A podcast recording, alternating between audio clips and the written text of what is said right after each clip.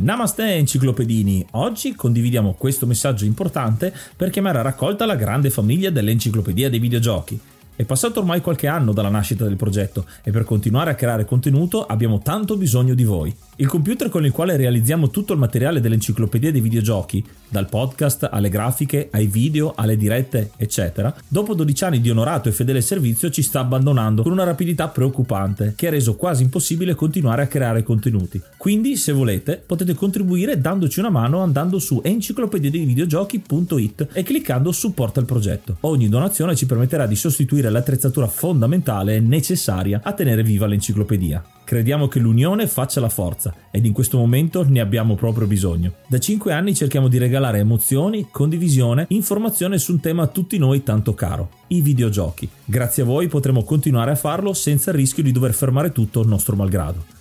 Grazie di cuore a tutti.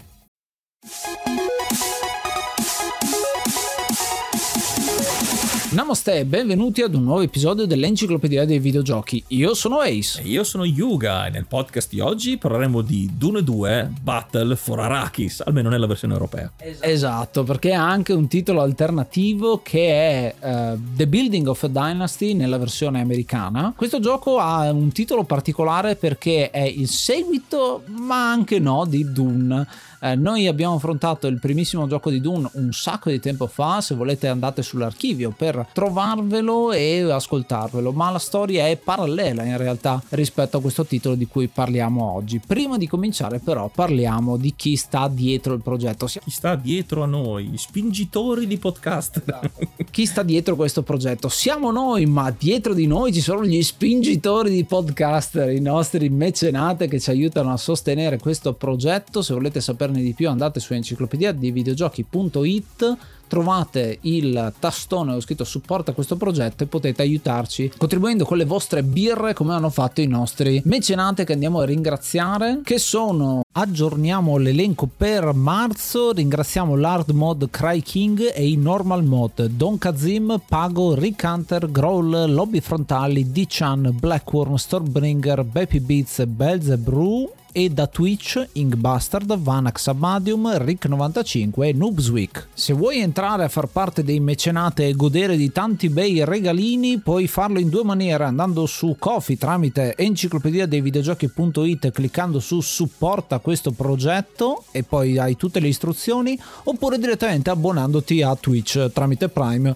o no avrai diritto a guardarti un po' di roba dietro le quinte e tante altre piccole cosucce che vedrai direttamente su Kofi. Ark, Coach, Hair Smith su quei 47, El Nick, Stormbringer, Grey Fox, Nikius, Shiny, Mario, Stefano Lazarra, Mapo Gamer, Battlux, Sibis, Crisop, Rita Levi, Mortal Kombat, Giant Lizard, questi sono gli easy mode, i normal mode a cui è dedicato IDDQD che abbiamo finalmente registrato oggi, Rick Hunter, Groll, Don Kazim, Lobby Frontali, Vanak, Dichan e Riccardo Ridolfi e l'hard mode Cry King di cui sentirete la puntata nella prossima stagione, Ci, la stiamo preparando perché ha richiesto un gioco molto molto difficile quindi eh, bisogna prendere veramente tanti appunti. Se volete diventare un hard mode e consigliarci e eh, contribuire direttamente a una puntata fatelo perché è una cosa fighissima. Noi siamo pieni di birre per questa cosa. No, in realtà eh, siamo molto contenti perché questi piccoli upgrade ci permettono di migliorare le devolt, di migliorare la tecnica eh, di questo podcast, di fare ricerche più approfondite e quindi siamo molto contenti perché ogni pagina diventa sempre più ricca. E per arricchire ogni pagina potete contribuire non solo diventando dei mecenate e quindi stando alle nostre spalle come fondamenta dell'enciclopedia dei videogiochi, ma potete farlo anche al nostro fianco come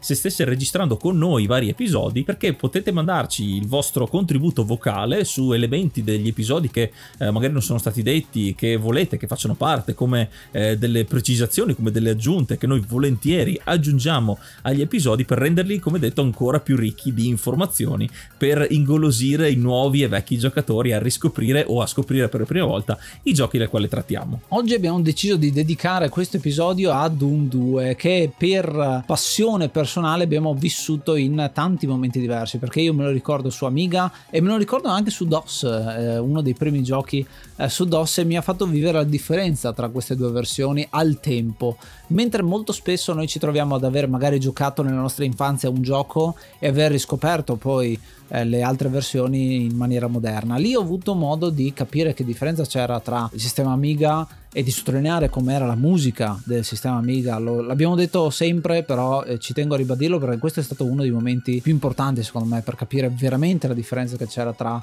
un 386 eh, al tempo e eh, l'Amiga 500 Plus che avevamo eh, che però è più vecchia in realtà, è più datata, però aveva della musica migliore, quindi molto interessante perché questo ci ha dato modo di sviluppare un po' l'approccio critico. Doom 2 è anche un gioco che è molto difficile per un ragazzino da approcciarsi. Eppure eh, mi, mi, è piaciuto tantissimo ed è uno di quei giochi che mi porto sempre nel cuore. Anch'io un ricordo molto particolare di questo gioco perché essendo un gioco strategico non l'ho mai digerito come avrei voluto, però mi piaceva molto perché comunque era molto colorato ed era qualcosa di nuovo che non avevo mai visto ed è una di quelle esperienze di famiglia perché mi ricordo che ci giocava Ace, ci giocavo anch'io, guardavo Ace giocare perché ovviamente era più bravo, aveva più pazienza di me in, in queste tipologie e abbiamo coinvolto anche i nostri genitori perché effettivamente conoscendo il film e tutto quanto ha creato questo momento molto speciale, molto particolare e per questo ci portiamo questo gioco con un carissimo ricordo. Ma adesso è tempo di calarci nelle atmosfere sabbiose di Arrakis e ascoltiamoci una delle tracce della colonna sonora.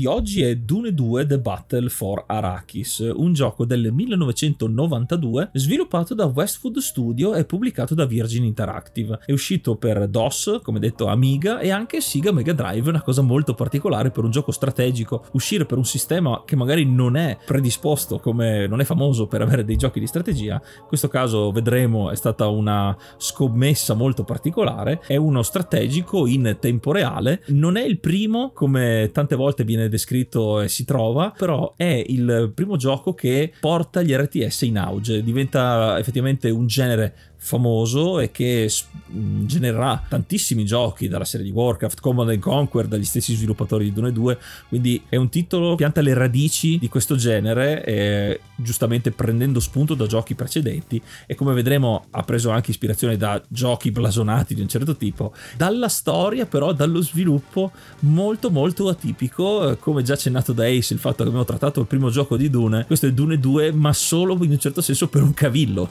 eh sì, eh sì. Prima di parlare di quello però cito un attimo il fatto che essendo per Mega Drive una versione è un po' una citazione di una delle ispirazioni perché Herzog 2 che è effettivamente una delle citazioni, uno dei primi RTS veri e propri esce proprio su Sega Mega Drive. Parlando dello sviluppo questo cavillo legale è molto particolare perché quando abbiamo parlato dello sviluppo del primissimo Dune effettivamente notiamo che è uscito lo stesso anno, il publisher lo stesso e lo sviluppatore diverso quindi c'è qualcosa che stona Facciamo un po' di cronistoria. Allora, 1984 esce finalmente il film di David Lynch dopo una serie di sfortunati eventi perché adattare quella che è la novella di Frank Herbert, insomma, ci ha messo un sacco di tempo, lo sviluppo è stato molto eh, rischioso, è, hanno cambiato diversi registi prima di approdare con David Lynch e finalmente esce questa epopea di film. La Virgin nel 1988, quindi passano quattro anni, decide di comprare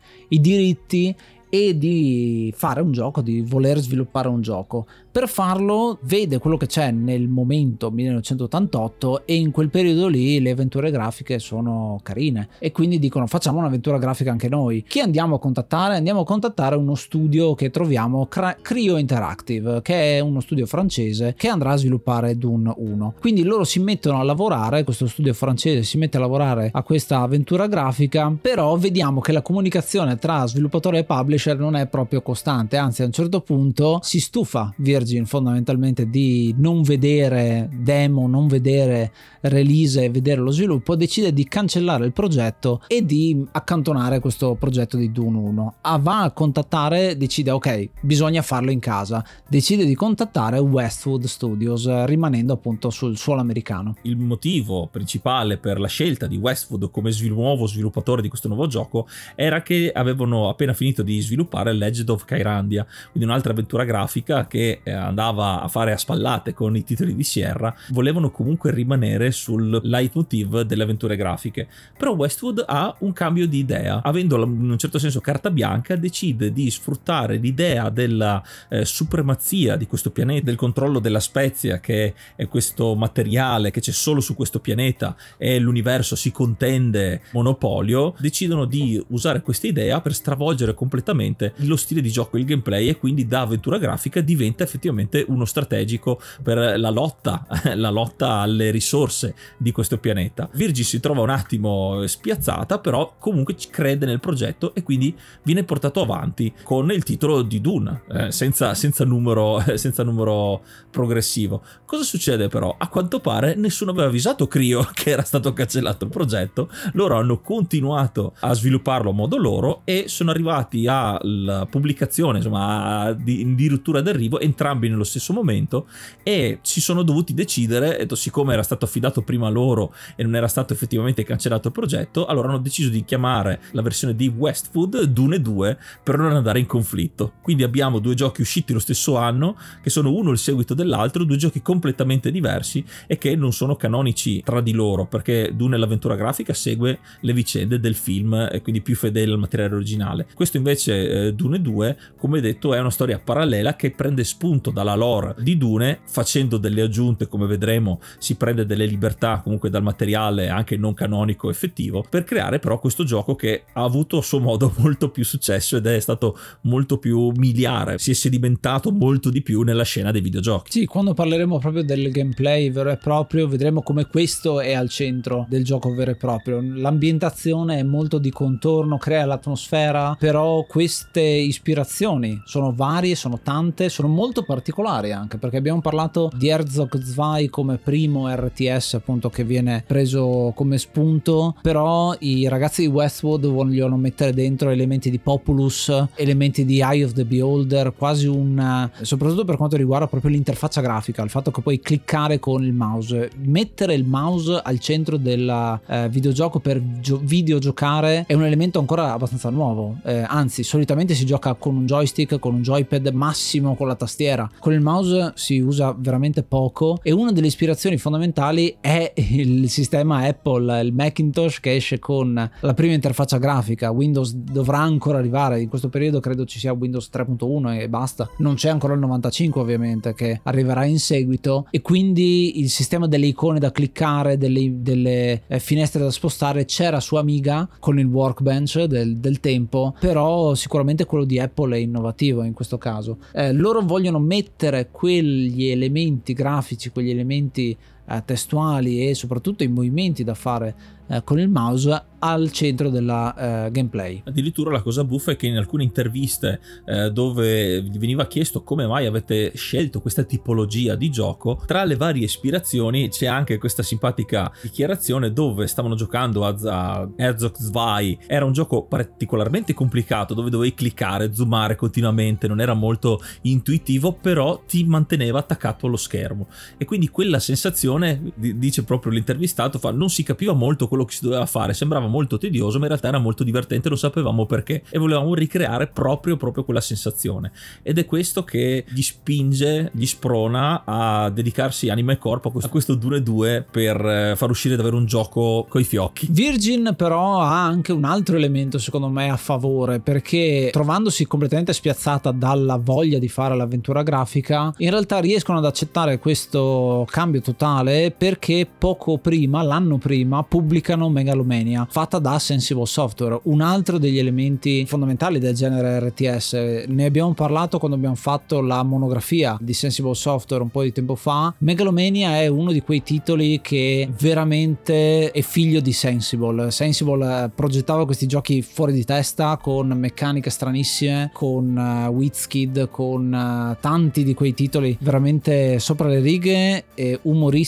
e Megalomania è uno di questi in cui abbiamo questi personaggini che vanno a conquistare le isole ma effettivamente vengono comandati dal giocatore indirettamente dicendo vi metto qua fate quello che dovete fare molto interessante perché il comando indiretto è alla base di, del genere RTS tu dici alle truppe cosa fare ma poi effettivamente lo sparo il movimento lo fanno truppe in secondaria e questi elementi insomma li rivediamo e poi verranno popolarizzati da Dune 2 Dune 2 che però dal punto di vista gameplay risulta molto acerbo perché ovviamente è uno dei primi a creare questa cosa e quindi tantissimi di quelli che sono gli elementi di gameplay di stato dell'arte non li abbiamo. Il semplice fatto che non abbiamo quello che è considerato la base cioè il controllo contestuale. Noi cliccando su un'unità se è un'unità nostra la selezioniamo se è un'unità nemica la vogliamo attaccare non vogliamo selezionarla e basta. E invece in Dune 2 devi andare a selezionare la tua unità andare nel menu, premere attacca e premere l'avversario. Quindi tre clic diversi per dare un unico comando. E inoltre una cosa che ovviamente dopo averla sistemata con eh, il miglioramento della tecnologia e delle idee è anche il fatto di controllare più unità contemporaneamente. Non c'è la possibilità col mouse di eh, scorrere e quindi creare una zona e selezionare tutte le nostre unità all'interno della zona selezionata. Qui bisogna ancora selezionare un'unità alla volta. Quindi se noi vorremmo far attaccare i nostri soldati dovremmo premere premere una alla volta, premere attacca e dare il bersaglio. Un eh, aspetto molto tedioso se parliamo degli standard di adesso, però al tempo mi ricordo che dava anche un, se- un certo senso di pathos, di urgenza, il fatto di dover comandare uno per uno i propri soldati perché non stiamo parlando di eserciti da migliaia di unità, siamo comunque qualche decina, forse, forse qualche decina tra i vari, tra i vari modelli, quindi comunque era fattibile per un gioco dell'epoca e per il tipo di gioco che c'era, però ti dava quel senso di urgenza che dovevi mandare le tue unità a aiutare quelle altre e dovevi dirgli contestualmente a uno alla volta cosa fare. Mentre gli altri nemici, invece, comandati dalla, dalla CPU, eh, si muovevano magari più agevolmente più in gruppo, quindi dava anche un senso di difficoltà dell'essere inizialmente anche sprovveduti e nel, nelle missioni che compongono il gioco diventi man mano più bravo anche a controllare le tue unità, come ovviamente succede sempre nell'esperienza di gioco e arrivavi, riuscivi ad arrivare a fine gioco eh, dopo anche vari tentativi e salvataggi a essere quasi automatico nel, nel, fare le cose e quindi era come se selezionassi più unità perché ti veniva talmente naturale il selezionare una volta dagli comandi che ti abituavi nel senso non era uno scalino così grande da superare fosse uscito adesso con la giocabilità di adesso ovviamente è impossibile si sarebbe vessato e, e, e maltrattato come gioco. Però allora era comunque una, una feature una, un elemento di gameplay molto importante anche se ancora acerbo. Sì è come se io prendessi un sistema operativo di, di oggi e dovessi spostare le immagini una alla volta senza eh, possibilità oppure dovessi creare le cartelle una alla volta senza poter fare le cose molto più facilmente magari con le shortcut o ogni volta cliccare cliccare fare copia, incolla senza fare CTRL C e CTRL V, che sono le shortcut insomma che tutti conosciamo oggi. È molto particolare ad esempio questo sistema, visto che parliamo di controlli, nella versione eh, Mega Drive, perché nel Mega Drive non hai il mouse e quindi devi per forza usare quel controller con tre o sei tasti a seconda di quello che hai a disposizione e quindi Westwood ci mette molto impegno a creare dei controlli che siano un pochino più avanzati. C'è il controllo contestuale, c'è la possibilità di muoversi un po' più velocemente velocemente e anche lo zoom è molto diverso, anzi dal punto di vista grafico è totalmente diverso dalla versione DOS slash Amiga che sono molto simili tra di loro. Qui abbiamo un'area molto più zoomata, degli sprite molto più grandi proprio perché hanno in mente che un PC ci sei attaccato davanti alla scrivania mentre se giochi a una console solitamente sei sul divano con la TV distante, quindi vedete come piccoli elementi sono nella mente di chi sviluppa e poi vengono messi e tradotti a livello di design. Altra piccola curiosità nello sviluppo di questo gioco che come state sentendo è stata molto particolare, piena di vicissitudini e varie, lo troviamo anche dietro le quinte, eh, ovvero nel motore grafico che viene sviluppato per Dune 2, che come titolo di, di sviluppo nel, nel, nel, suo processo si chiamava Command and Conquer, eh, che come ovviamente sappiamo diventerà una fortunatissima serie di RTS a seguito appunto di Dune 2 che prenderà il lancio poi successivamente. Quindi già piccole idee che vengono sfruttate poi riprese perché effettivamente è un nome con contro, contro cavoli e quindi giustamente viene anche utilizzato anche nella sua semplicità perché effettivamente cosa fai nel gioco? Command and Conquer perché hai l'obiettivo e devi comandare per farlo. È un'idea molto carina, è anche curioso come mi viene in mente un po' come in Mortal Kombat quando c'erano questi errori o queste cose all'interno del codice che poi vengono riutilizzate nei giochi successivi. È stato molto, molto bello che questo titolo abbia un ulteriore merito nei giochi successivi. E questo gioco è rimasto nel cuore di tanti appassionati che nel corso del tempo hanno creato delle mod per aggiornare il gioco. Ci troviamo spesso a consigliarvi di recuperare questi titoli se sono su console tramite o emulazione o tramite la possibilità di giocare alle varie riedizioni eh, se è roba della Nintendo solitamente essere su Switch eccetera eccetera eh, con i giochi che c'entrano col PC è sempre un po' più difficile. Però per fortuna ci sono eh, degli elementi molto belli come quello che una volta si chiamava Super Dune 2 poi è stato chiamato Dune Extended e infine è diventato Dune Legacy come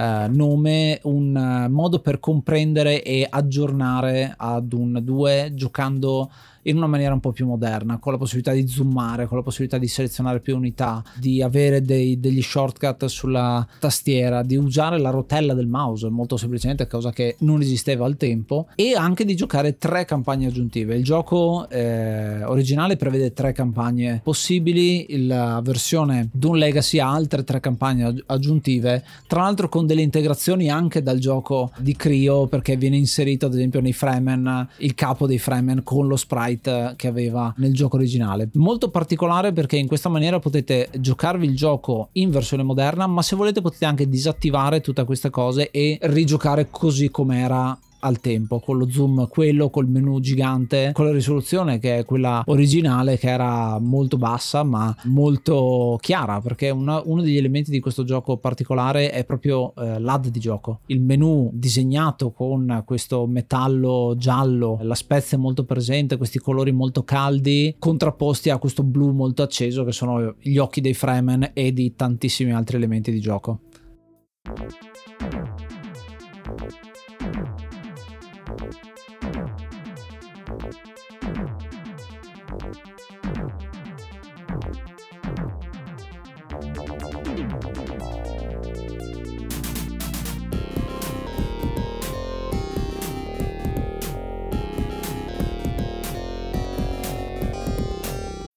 If you're an athlete, you know the greatest motivator of all is the fear of letting your teammates down. After all, a team is only as good as its weakest link. So you owe it to those wearing the same jersey as you to be your best every time you step on the field. That's why there's no vape in team.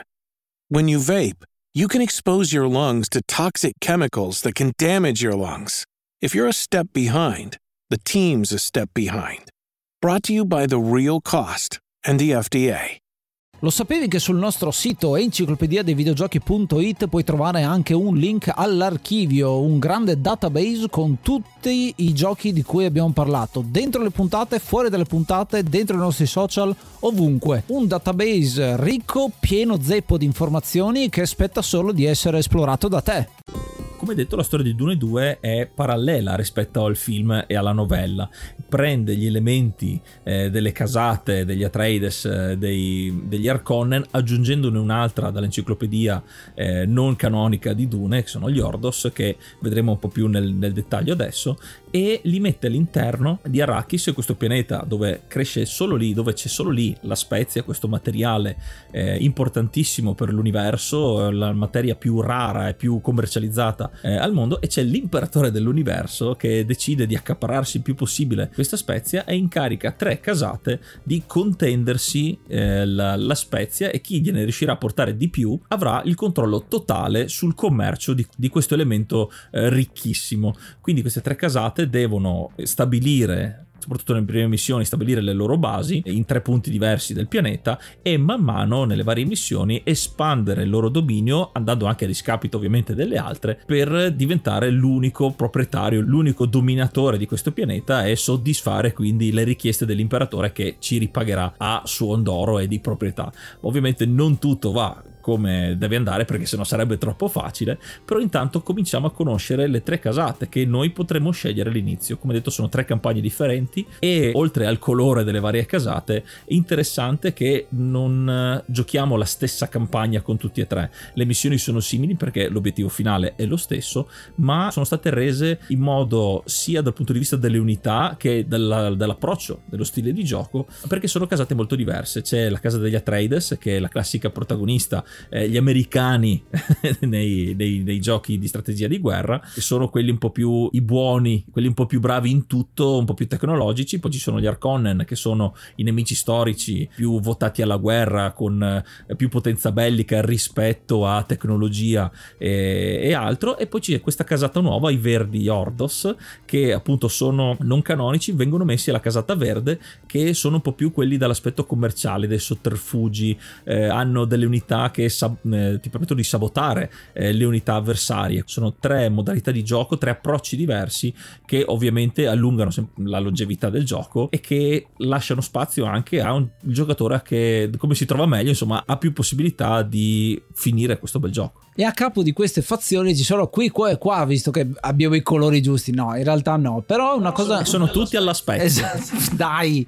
Eh, però c'è una cosa molto interessante che riguarda i mentat che vengono messi all'interno, quindi ci sono elementi presi dal libro e messi all'interno del gioco. Noi abbiamo una funzione di tutorial, fanno da tutorial di questo gioco perché ogni missione delle nove missioni di campagna ci vengono introdotte sempre più uh, cose da fare, edifici nuovi, unità nuove e ovviamente obiettivi di missione che sono sempre più diversi. A volte è raccogli un tot di spezie, a volte è distruggi la base nemica oppure fonda un tot di basi diverse per uh, creare e fare ancora più spezia. Quindi eh, elementi di gioco che vengono sottolineati questi mentat, che sono le nostre guide spirituali, ciascuno diverso uno dall'altro e con un, um, un'atmosfera molto diversa, perché appunto il mentat degli Atreides è molto nobile, quello degli Ordos lo vedi già che è un um, commerciante, un, che cerca di fare sotterfugi, mentre quello di Arconen è un mezzo mostro, senza offesa, però effettivamente è quello che si presenta così. Interessante interessante che hanno invertito i colori rispetto alla Crio, perché nel gioco della Crio gli Atreides sono rossi e gli Arconen sono blu, mentre qua hanno scambiato i colori. Forse perché i rossi cattivi, qualcosina di guerra fredda c'è ancora, probabilmente. Però devo dire che queste tre fazioni hanno modi di giocare totalmente diversi. Questo lo vediamo nell'unità. Yuga diceva appunto le definite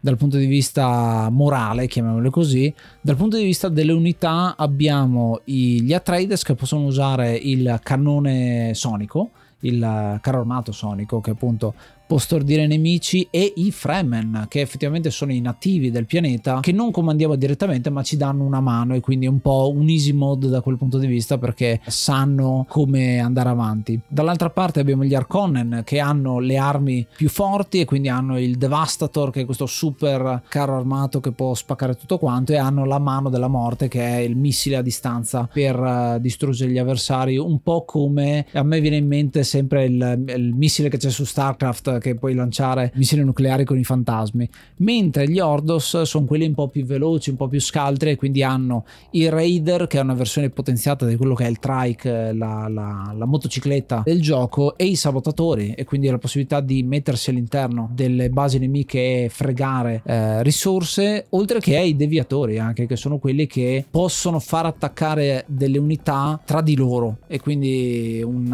un elemento molto interessante di distruzione animazione. È un po' eh, se facciamo un paragone con Magic, sono i blu di Magic, no? quelli che ti rimbalzano indietro le, le cose. Quindi tre modi di giocare, tre stili di gioco molto diversi che poi vengono anche sottolineati quando arrivano i Sardukar, che è questa quarta fazione che in realtà c'è nel gioco. Sono quelli viola, in questo caso sono super forti, super potenti, sono le truppe d'elite dello stesso imperatore Frederick IV della casa Corinno, elementi di, di gioco effettivamente tratti dal libro, che sono state appunto evolute poi con l'avvento della mod di cui vi parlavo prima. Questa espansione un po' come farà eh, Warcraft, come farà Starcraft in seguito, dove vengono aggiunte fazioni. Eh, qui lo fa una mod eh, in, in post, però gli elementi di gioco sono già all'interno del, del, motore di gioco e di Doom 2. Cosa interessante è che nello sviluppo delle nostre basi, delle nostre unità fisse, quelle che eh, generano le unità, i soldati e, e, le risorse, non sono così semplici da piazzare perché è stato reso bene il fatto che ci troviamo su un pianeta desertico, non facile da abitare e neanche da costruirci sopra. Infatti non potremo costruire le nostre unità ovunque. Avremmo, dopo aver piazzato la nostra base, dovremmo comunque cercare dei terreni almeno rocciosi, non potremo costruire sulla sabbia e per migliorare le prestazioni eh, o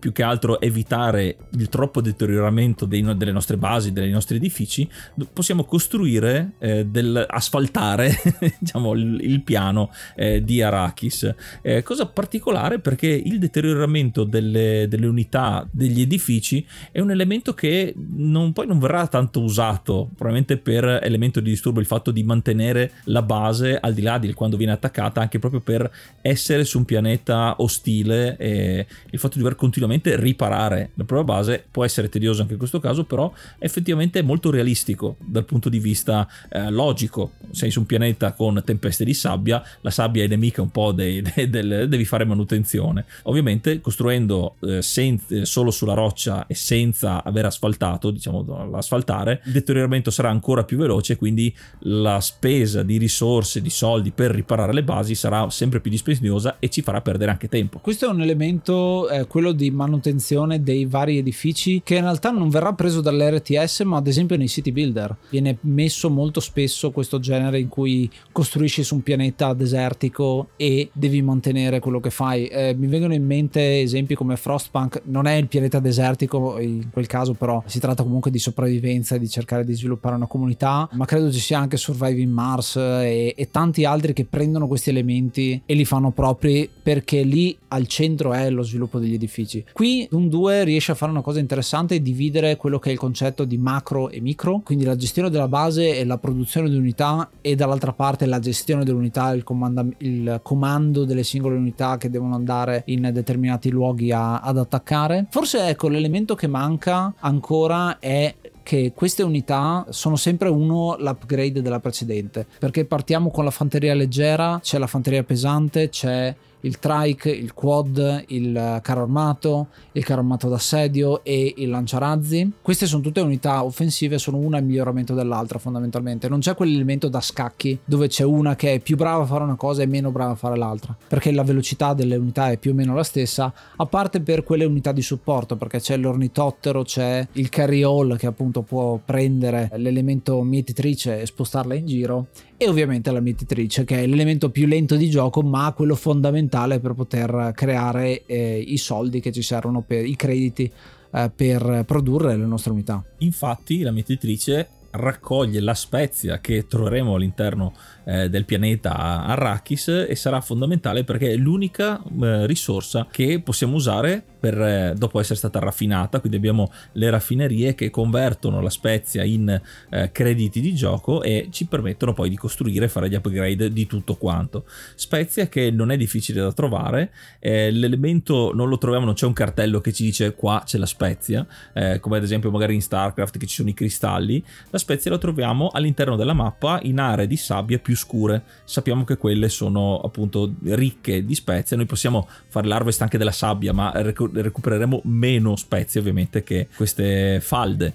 eh, di spezia, ma saranno anche abbastanza pericolose perché c'è un altro elemento di Arrakis di questo pianeta, famosissimo e reso famoso non solo dal film, ma è un elemento proprio che viene accostato ad uno, sono i vermi giganti della sabbia. Anche in questo caso, anche in questo gioco vengono ricreati i vermi della sabbia e come se non bastasse al mantenimento della base e alle lotte di espansione contro le altre casate, dobbiamo tenere conto anche di, besti- di queste bestie native del pianeta che non si vedono sono praticamente invisibili all'occhio, vediamo solo la sabbia che si muove. E lì dovremmo essere molto veloci a spostare le nostre unità perché il verme della sabbia se trova delle unità che non sono sulla roccia e sul cemento ma sulla sabbia può, può mangiarci l'unità, quindi eliminarla dal gioco. E se pensiamo che può eliminare una mietitrice in un sol colpo, la mietitrice è molto rara e fondamentale per il gioco, eh, ci dà un altro senso, un'altra motivazione per essere molto attenti alla gestione. Può capitare che noi stiamo facendo l'assalto per distruggere la base, però dall'altra parte abbiamo l'allarme perché c'è un verme della sabbia che ci sta mangiando tutto nella nostra base, quindi dobbiamo comunque continuare a mantenere quello che abbiamo costruito e stiamo costruendo. In questo gioco viene premiato il multitasking e che è sottolineato anche dal fatto che il radar di gioco è un edificio, quindi non hai la visuale della mappa fin quando non costruisci l'edificio relativo e a quel punto riesci a vedere cosa sta succedendo, ma la mappa è molto generica, non è come oggi dove eh, succede qualcosa e ti viene subito mostrato un eh, punto esclamativo dove sta succedendo quel, quel, determinato evento. Qui bisogna veramente avere gli occhi dappertutto e anche seguire l'azione in uh, prima persona perché le unità che si muovono off screen sono più lente rispetto a quelle che stiamo inquadrando in quel momento. Questo è un problema dal punto di vista di sviluppo del gioco, nel senso che i calcoli sono un pochino più complessi fuori dalla telecamera, però eh, molto interessante perché viene premiato appunto il multitasking in questa maniera. È interessante perché la mediatrice che viene uccisa e, e distrutta dal verme della sabbia perde anche tutta quanta la spezia che aveva appresso quindi veramente non solo il costo dell'unità ma anche tutte le risorse che aveva a bordo. E questi vari elementi si concatenano molto bene perché poi noi andiamo a scegliere se rinchiuderci nella nostra base ad esempio creando eh, tutti quanti gli edifici possibili, mettendo tutta la protezione di mura, torrette, eccetera, eccetera. Ma questo vuol dire che non produciamo unità, quindi siamo sempre soggetti ad attacchi nemici. E bisogna bilanciarlo col fatto che lasci la base scoperta mandando un sacco di unità contro il nemico. Questi elementi da bilanciare sono interessanti, ad esempio, anche con la tattica del mi hanno appena attaccato, quindi posso contrattaccare se ho le truppe, che sono elementi che troviamo anche eh, in giochi che ne so come Age of Empires, come, citando altri RTS che eh, vedremo in seguito. Mm, mm, soprattutto multiplayer, ecco, questo è l'elemento che è molto presente in Dune, dove l'intelligenza artificiale è ben calibrata, devo dire. A volte può essere truccata perché a volte riesci a far attaccare l'unità avversarie tra di loro con un paio di uh, sotterfugi, ma questo è proprio andare a cercare il dettaglio. Anche perché visti i tempi e in un certo senso la programmazione pioneristica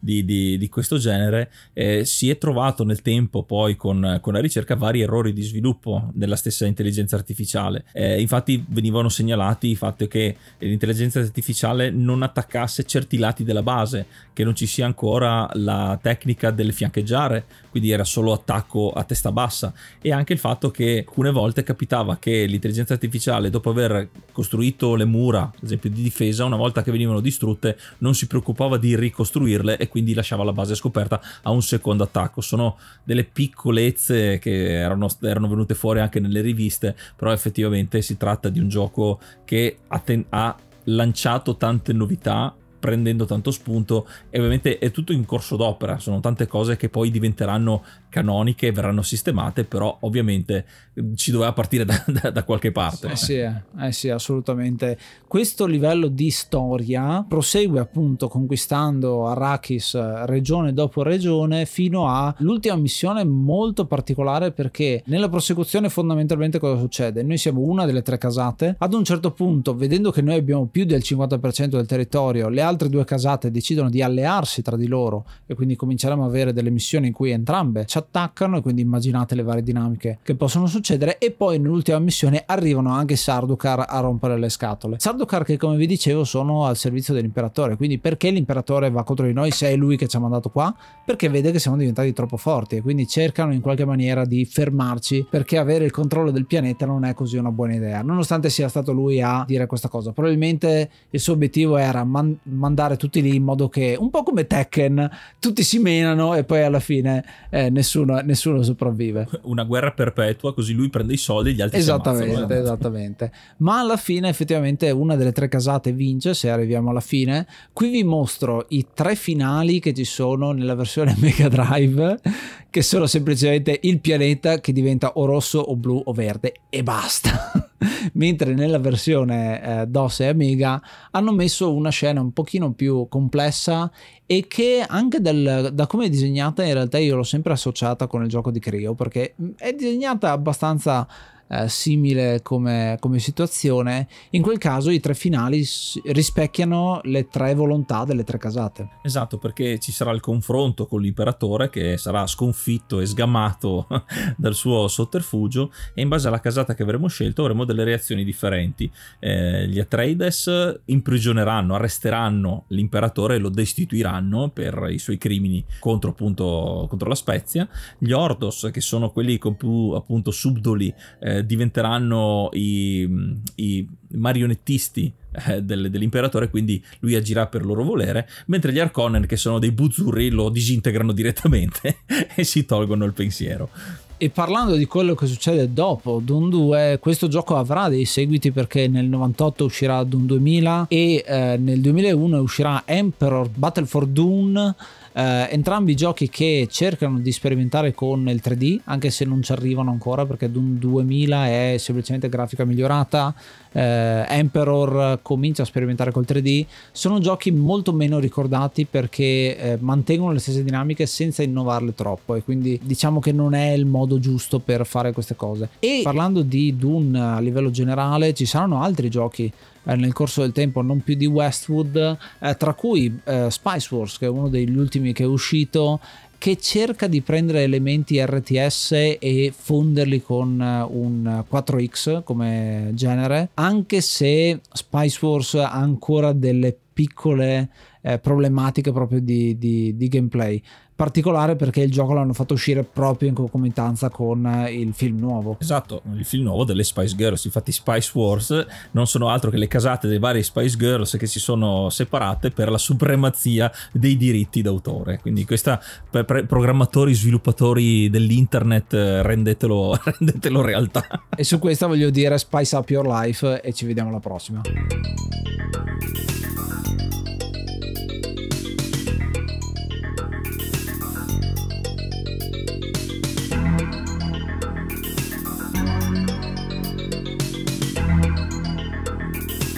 E questo era Dune 2 The Battle for Arrakis, un gioco importantissimo per aver portato in auge, forse per la prima volta, il genere degli RTS che da allora non si è più fermato. Eh, non è stato il primo titolo, ma eh, lui ha lo scettro di quello di aver portato avanti lo standard degli, RS, degli RTS ed è un gioco per quanto sia invecchiato male eh, della sua versione originale, ma come detto c'è la possibilità di giocarlo con le migliorie moderne, con il sistema di gioco moderno. È un gioco che consiglio, eh, ed è strano per me consigliare uno strategico, ma è un gioco che prende la lore di Dune la rimescola un po' con, eh, a suo favore, insomma eh, non, non, non, segue propriamente la storia principale, però comunque è una storia godevole, eh, non è molto lungo, ci sono solo nove missioni anche se hanno la loro, la loro durata, forse anche per la, mm, per la, velocità del gioco che non è fluidissimo all'inizio nella sua versione principale, però la, il fatto di avere tre casate differenti dà quel senso di personalizzazione alla propria partita ed è per questo che gli do sette casate su 10 eh, perché mi ha permesso, uh, secondo il mio stile di gioco, di uh, usare l'approccio forse che mi faceva di più. Infatti, io all'inizio ho usato eh, gli Arconnen perché ero più sul distruggere gli altri più velocemente prima di venire sopraffatto, ovviamente, dalle mie doti scarse di mantenimento della città. Quindi, eh, questo è un plauso secondo me perché eh, ti permette il fatto di affrontare il gioco in maniera differente e anche di rigiocarci. Quindi, una volta finito e aver visto le unità avversarie, ti fa venire un po' la voglia di aspetta che provo con quest'altra fazione per provare anche delle unità uniche che hanno hanno sfruttato bene il fatto di differenziare tanto eh, le modalità di gioco, la, la, la, longevità insomma per le unità che ci sono. E proprio per questo eh, è uno strategico che consiglio e gli do un bel voto e ovviamente per il fatto di aver portato in auge e perché ricordiamo senza Dune 2 probabilmente non avremmo avuto StarCraft, Command Conquer sicuramente e che sforna ancora un sacco di titoli e quindi un genere che non, è, eh, non, non si è esaurito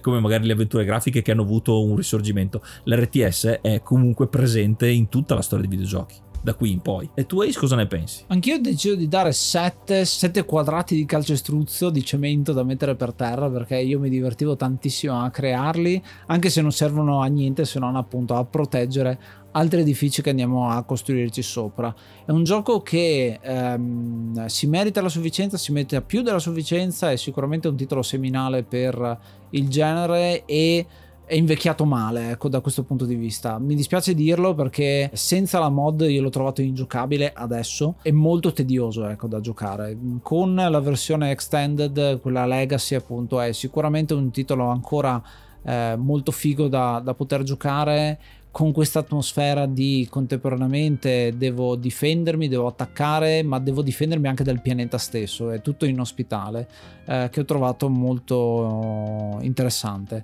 Il, la mietitrice che va in giro per la mappa a cercare le risorse, soprattutto la possiamo usare anche per fregare le risorse degli altri, eh, che è una delle tattiche avanzate, quella proprio di mettere la base eh, subito vicina è un altro degli elementi che poi rivedremo nel, in tutti gli RTS anche eh, quindi ben presente veramente un gioco che ha eh, del fegato ecco uno potrebbe dire perché Westwood si è messo a sviluppare qualcosa senza avere tante basi, cioè sì ci sono le ispirazioni ma non hanno visto storie di successo precedenti ad un di giochi di questo tipo. Ci sono degli elementi che vanno a prendere appunto dagli altri giochi e che qua eh, integrano bene con appunto l'elemento che ti fa pensare un po' a Populous, un po' a Civilization, un po' a questo genere di videogiochi e va a prendere quel target, quella fetta di videogiocatori che volevano questo tipo di esperienza.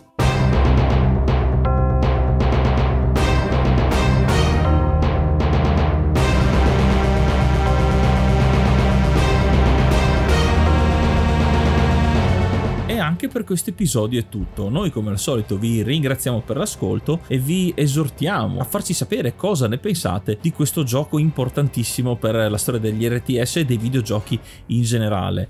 Potete farlo seguendoci sul unendovi più che seguirci, unendovi al gruppo Telegram t.me slash enciclopedia dei videogiochi dove ormai siamo in tantissimi e ogni giorno parliamo della nostra passione per i videogiochi. Ci sono varie sezioni dove si parla anche degli off topic, di altri altro, non solamente dell'enciclopedia dei videogiochi, ma tutto quello che riguarda le nostre passioni, il nostro nerdume, il, nostro, eh, nostre, il, mondo, il mondo dei videogiochi. E anche lì si possono intavolare delle discussioni, ad esempio magari su anche le cose etiche dei videogiochi, come in questo caso l'uso particolare di alcune scelte di programmatori, di giochi particolari, anche commentando articoli nuovi, recensioni. Eh, è un, uh, un, modo, una famiglia, un contenitore dove ci ritroviamo a fare non solo commenti sugli episodi, ma che si intavolano davvero dei discorsi molto interessanti, davvero tutti quanti sono bene accetti. Tra l'altro è molto ricca di persone a cui piace Dune, che hanno letto il libro sono appassionati della saga, quindi aspettiamo proprio proprio il commento da parte loro su questo gioco molto molto caro a tutti noi. Noi come al solito ci riascoltiamo al prossimo episodio e giocate una pagina alla volta. Io sono Ace. Io sono Yuga. Namaste and be brave.